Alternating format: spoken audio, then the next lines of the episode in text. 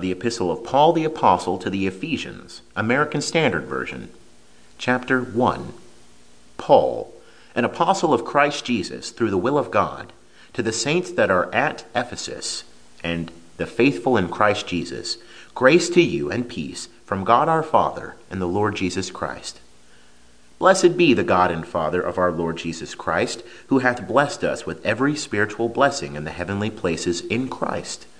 even as he chose us in him before the foundation of the world, that we should be holy and without blemish before him in love, having foreordained us unto adoption as sons through Jesus Christ unto himself, according to the good pleasure of his will,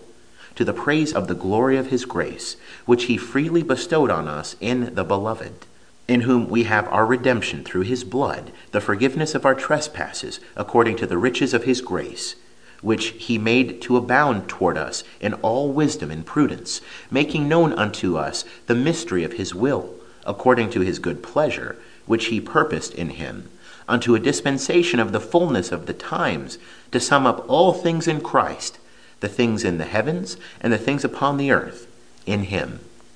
I say, in whom also we were made a heritage having been foreordained according to the purpose of him who worketh all things after the counsel of his will, to the end that we should be unto the praise of his glory, we who had before hoped in Christ, in whom ye also, having heard the word of the truth, the gospel of your salvation, in whom having also believed, ye were sealed with the Holy Spirit of promise which is an earnest of our inheritance unto the redemption of God's own possession, unto the praise of his glory.